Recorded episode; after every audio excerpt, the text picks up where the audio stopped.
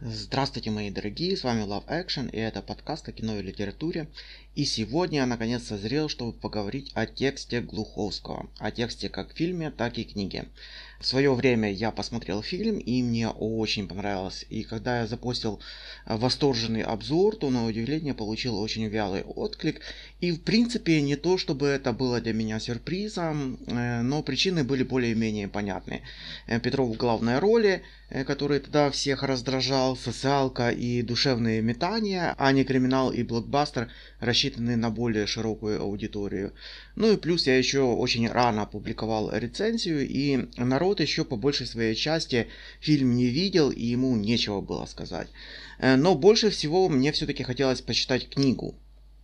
Тем более, что тут Глуховский уходит из своего э, жанра фантастики и пишет почти такой реализм, самый что ни на есть современный 2016 год, на что крайне редко отваживаются наши литераторы. Э, хотя, например, в украинской литературе э, расцвела отдельным своим жанром ветеранская проза, э, переживших события на Донбассе, и книг очень много. А в России же мы ничего подобного не наблюдаем. Герои Пелевина обитают в Турции, Быков, как обычно, совкадрочит, Сорокина вообще куда-то уносит. Ну, слава тебе, Господи, есть Петровы в гриппе. Ну, в принципе, это и все.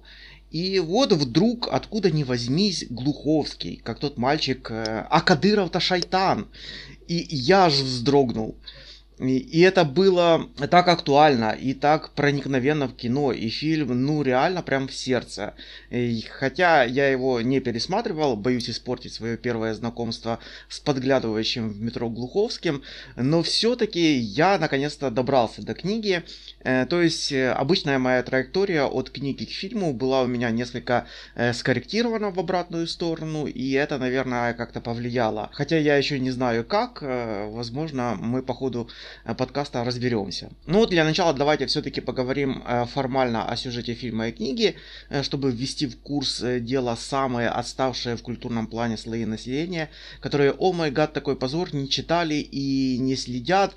Но, дорогие мои, слава богу, есть я, я за вас все посмотрю, все почитаю и воодушевлю вас на такой вот подвиг, если он, конечно, уместен в данном случае. Итак, сюжет очень простой. Э, но выстроен таким образом, что в нормальной вселенной он не мог не осуществиться, поэтому в некоторой степени книга и называется э, текст, то есть это обычная история, э, которая не говорит ни о чем в ряду других социалок, почти документалок, которые, скорее всего, происходят ровно сейчас, пока вы слушаете этот подкаст. Илья Горюнов, он же Александр Петров, походу мы будем немножко сбиваться на фильм, хочет пойти на вечеринку в московский клуб «Рай», мама его не пускают, надо учить уроки. Э, широким жестом Илья все-таки настаивает на своем и отправляется в клуб на электричке э, Лобня Москва, прихватив с собой свою подружку Веру. Э, далее камера уже в клубе, в разгар клубных страстей, в жерло московской жизни нулевых врывается наряд в главе с Иваном Янковским эм, в роли Петра Хазина. Нехороший мент Петр подбрасывает бедному студенту-филологу наркоту.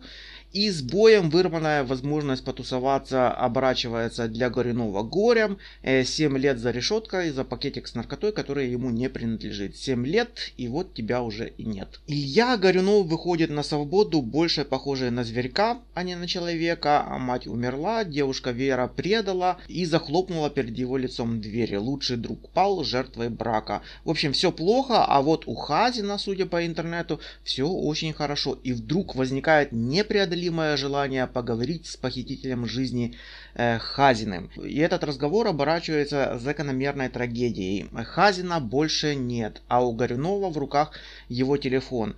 Э, в напряженном, интенсивном, практически невыносимом потоке последующих событий э, Горюнов еще глубже закапывает свою жизнь в землю. После просмотра фильма первое, что приходит в голову, это детерминизм всех событий, которые не могли не случиться. Ладно, еще Горюнов хотя с такой фамилией, но тут проще, наверное, будет на биографии Петра. Сын мента. Кем он мог еще стать? Да, по сути, только тем самым ментом. То есть, э, то есть он еще не родился, а биография у него уже была.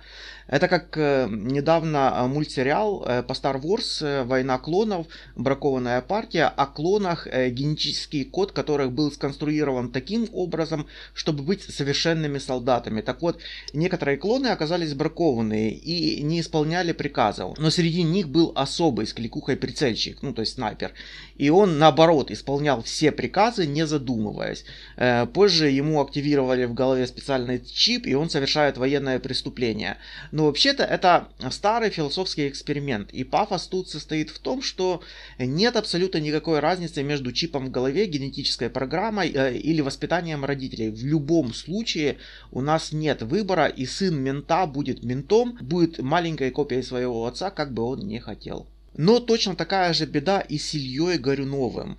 Э, отбросим воспитание, хотя в книге есть монолог, где он предъявляет таки своей матери, что, мол, в школе она его растила таким честным, принципиальным, несгибаемым, но как только он попадает в пространство тюрьмы, она просит его лишь выжить, просто сохранить своего внутреннего человека, стать непробиваемым и прогнуться, и проглотить, но пройти и выжить, и вернуться к матери.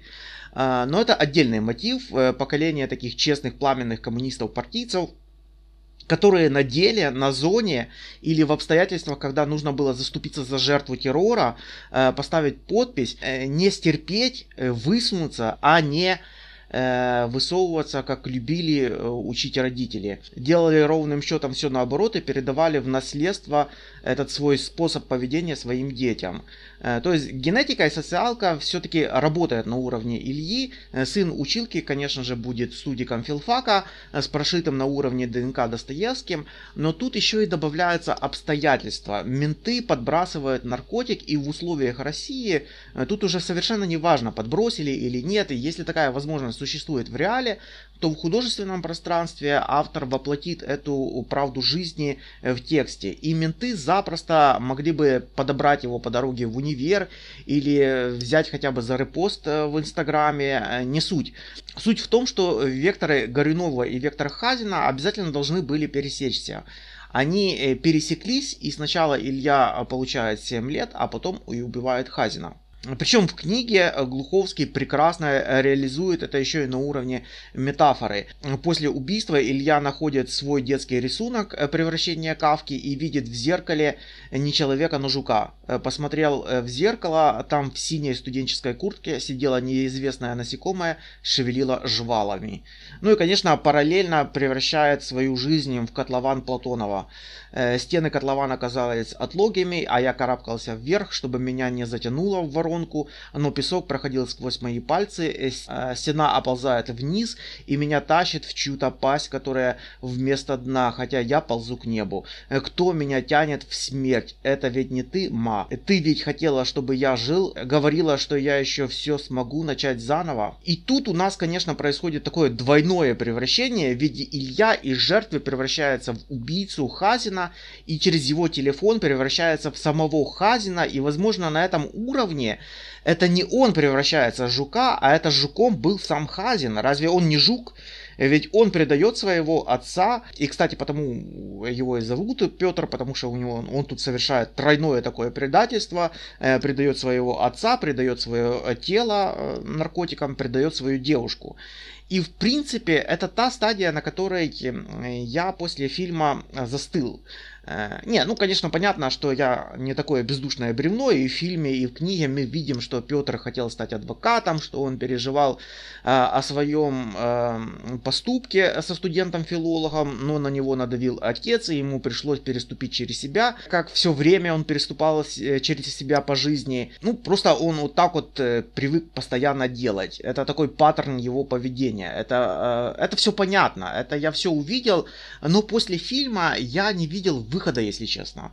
Эм, в этом, э, в этом своем понимании я застыл на этой стадии э, детерминизма и никак не мог э, трактовать фильм иначе. Но в книге Глуховский э, заводит читателя чуть-чуть дальше, и череда превращений у него продолжается. И Петр, и Илья находят в себе силы переступить через эти свои обстоятельства, и в этом эмансипаторный потенциал и освобождающий катарсис, который, ну, совершенно не звучит трубным глазом в фильме. Ну, давайте разберемся, в чем главная трагедия фильма. Главная трагедия называется «Хочешь, но не можешь». Это как э, со студиком, который хочет пятерку, но получает двойку. Но почему? Э, он что, не знает, что завтра у него семинар, что он не может подготовиться, он э, что нужно, он что не знает, что нужно писать диплом, что нельзя опаздывать на лекцию, но он опаздывает. Почему он опаздывает? Что он не знает, что нужно лечь пораньше, встать с утра? Да все он прекрасно знает, но не может.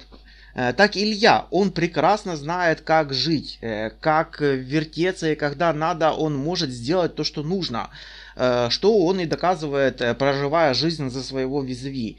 И Илья показывает, как он мог бы стать лучшей версией Петра. Он мог бы наладить отношения с родителями, жениться, стать адвокатом.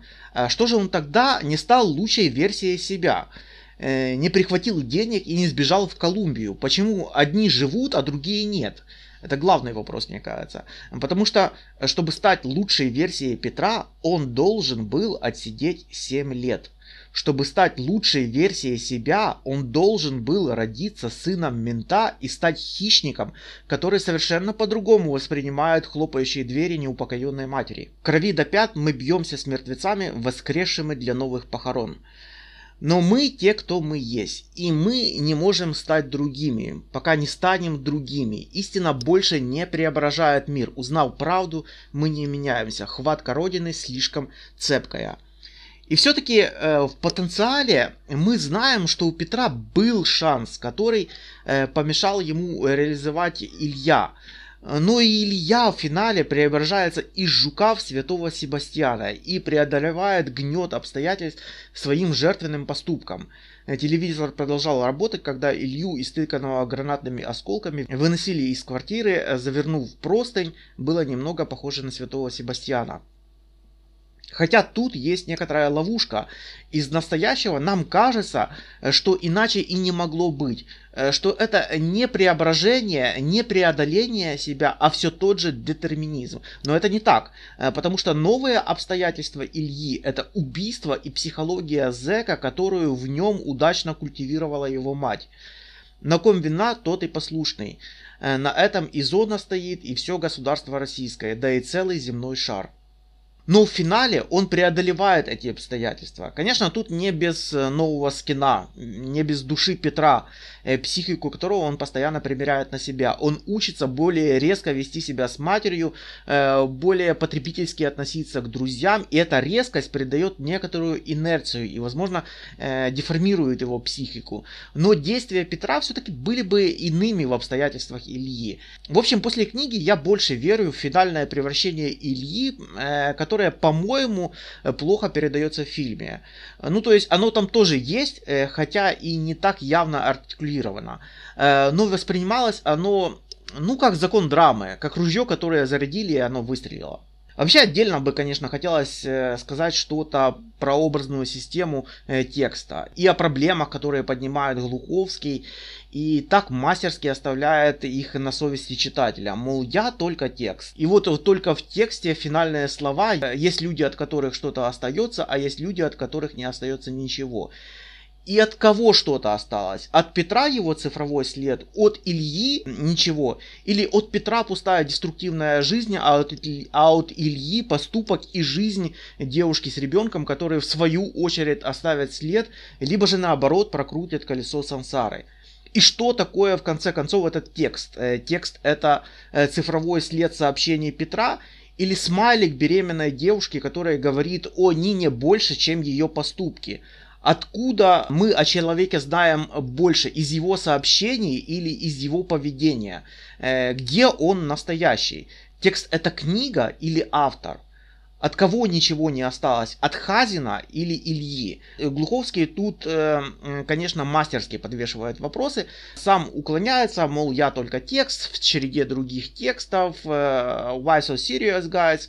Я уже не говорю о том, что он постоянно показывает эту иллюзорность настоящей жизни и реальность виртуальной. В тот вечер в Москву нагнали, облак... Э, сделали попрохладней.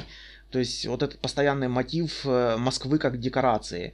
Дождем промоют на утро, слепят в комки дорожную пыль, э, свалят из тополиного пуха грязную вату и снова парить. Но когда кончат облучать, дадут продых, э, разбавят воздух, закатят солнце, становится Москва лучшим городом планеты. Или телевизор работал без звука, э, внутри разевая рот, ведущая новостей было похоже на огромную рыбину в аквариуме со спущенной водой. Рыбина торопилась рассказать, как хорошо живется без кислорода. И, кстати, некоторые критики уже отметили эту медиаобразность. Очень много визуальных метафор, которые э, используются в какой-то новой стилистике компьютерных файлов.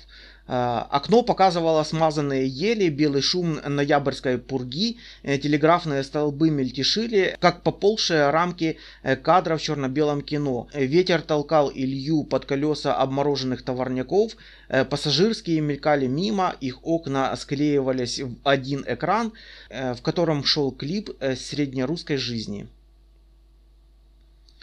Более того, почти всегда у Глуховского присутствует невидимый зритель этих файлов. Это если вы хотите, э, как в самой главной сцене фильма, которая так будоражит сознание э, обычного зрителя. Домашняя порно, снятая Петей и его девушкой. Э, и эта сцена с участием Кристины Асмус среди самых откровенных в новом российском кино. Мы смотрим ее глазами Горюнова, который тут же мастурбирует. И э, так что зритель оказывается уже четвертым и далее по счету лишним в этой гэнгбэнг паре. И э, сразу вспоминается отрывок из Пелевина, разговор о четвертом у костра. Тут самое главное понять надо, сказал он. А как объяснить, не знаю. Ну вот помнишь, мы про внутреннего прокурора говорили. Помню. Это который за беспредел повязать может. Э, как Раскольникова, который бабку завалил, думал, что его внутренний адвокат отмажет, а не вышло. Точно. А как ты думаешь, э, кто этот внутренний прокурор? Шурик задумался. Не знаю. Наверное, я сам и есть. Э, какая-то моя часть. Кто же еще? А внутренний адвокат, который тебя от него отмазывает? Наверное, тоже я сам. Хотя странно как-то выходит, что я сам себя, э, что я сам на себя дело завожу и сам себя отмазываю. И ничего странного, так всегда бывает. Э, теперь представь, что этот внутренний прокурор тебя арестовал. Все твои внутренние адвокаты облажались и сел ты в свою собственную внутреннюю мусарню. Э, так вот, вообрази, что при этом остается кто-то четвертый, который, э, которого никто никуда не тащит, кого нельзя назвать ни прокурором, ни тем, кому он дело шьет, ни адвокатом, который ни по каким делам никогда не проходит. Типа ни урка, ни мужик и ни мусор. Ну, представил. Так вот, этот четвертый и есть тот, кто от вечного кайфа прется. И объяснять ему ничего про этот кайф не надо, понял? А кто этот четвертый? Никто. Его как-нибудь увидеть можно? Нет. Ну, может, не увидеть, а почувствовать хотя бы тоже нет. Так выходит, его и нет на самом деле. На самом деле, если хочешь знать, сказал Володин, этих прокуроров и адвокатов нет, да и тебя в сущности тоже. Уж если кто-то и есть, так это он. Ладно, а то меня еще здесь э, на монолог про внутреннего прокурора э, пропрет, э, которого нужно завалить и произвести э, свой внутренний импичмент. Э, но, как видите, на практике Горюнову сложно объявить внутренний импичмент матери, которая посмертно хлопает дверями и э, кормит щами. Ладно, попытаемся коротко резюмировать. Если э, после подкаста вам стало любопытно посмотреть, э, то, конечно же, не отказывайте себе в удовольствии. Экранизация довольно-таки э, дословная. Э, книга копает чуть глубже, хотя, естественно, не на уровень котлована Платонова. Это еще не очень большая литра. Э, но на голову выше, чем метро, и, скорее всего, от Глуховского еще стоит ожидать сюрпризов, поэтому э, ознакомиться стоит, ну и составить хотя бы свое собственное мнение. А, ну а на этом все. Оставляйте лайки и комментарии, обязательно подписывайтесь и встретимся ровно через неделю.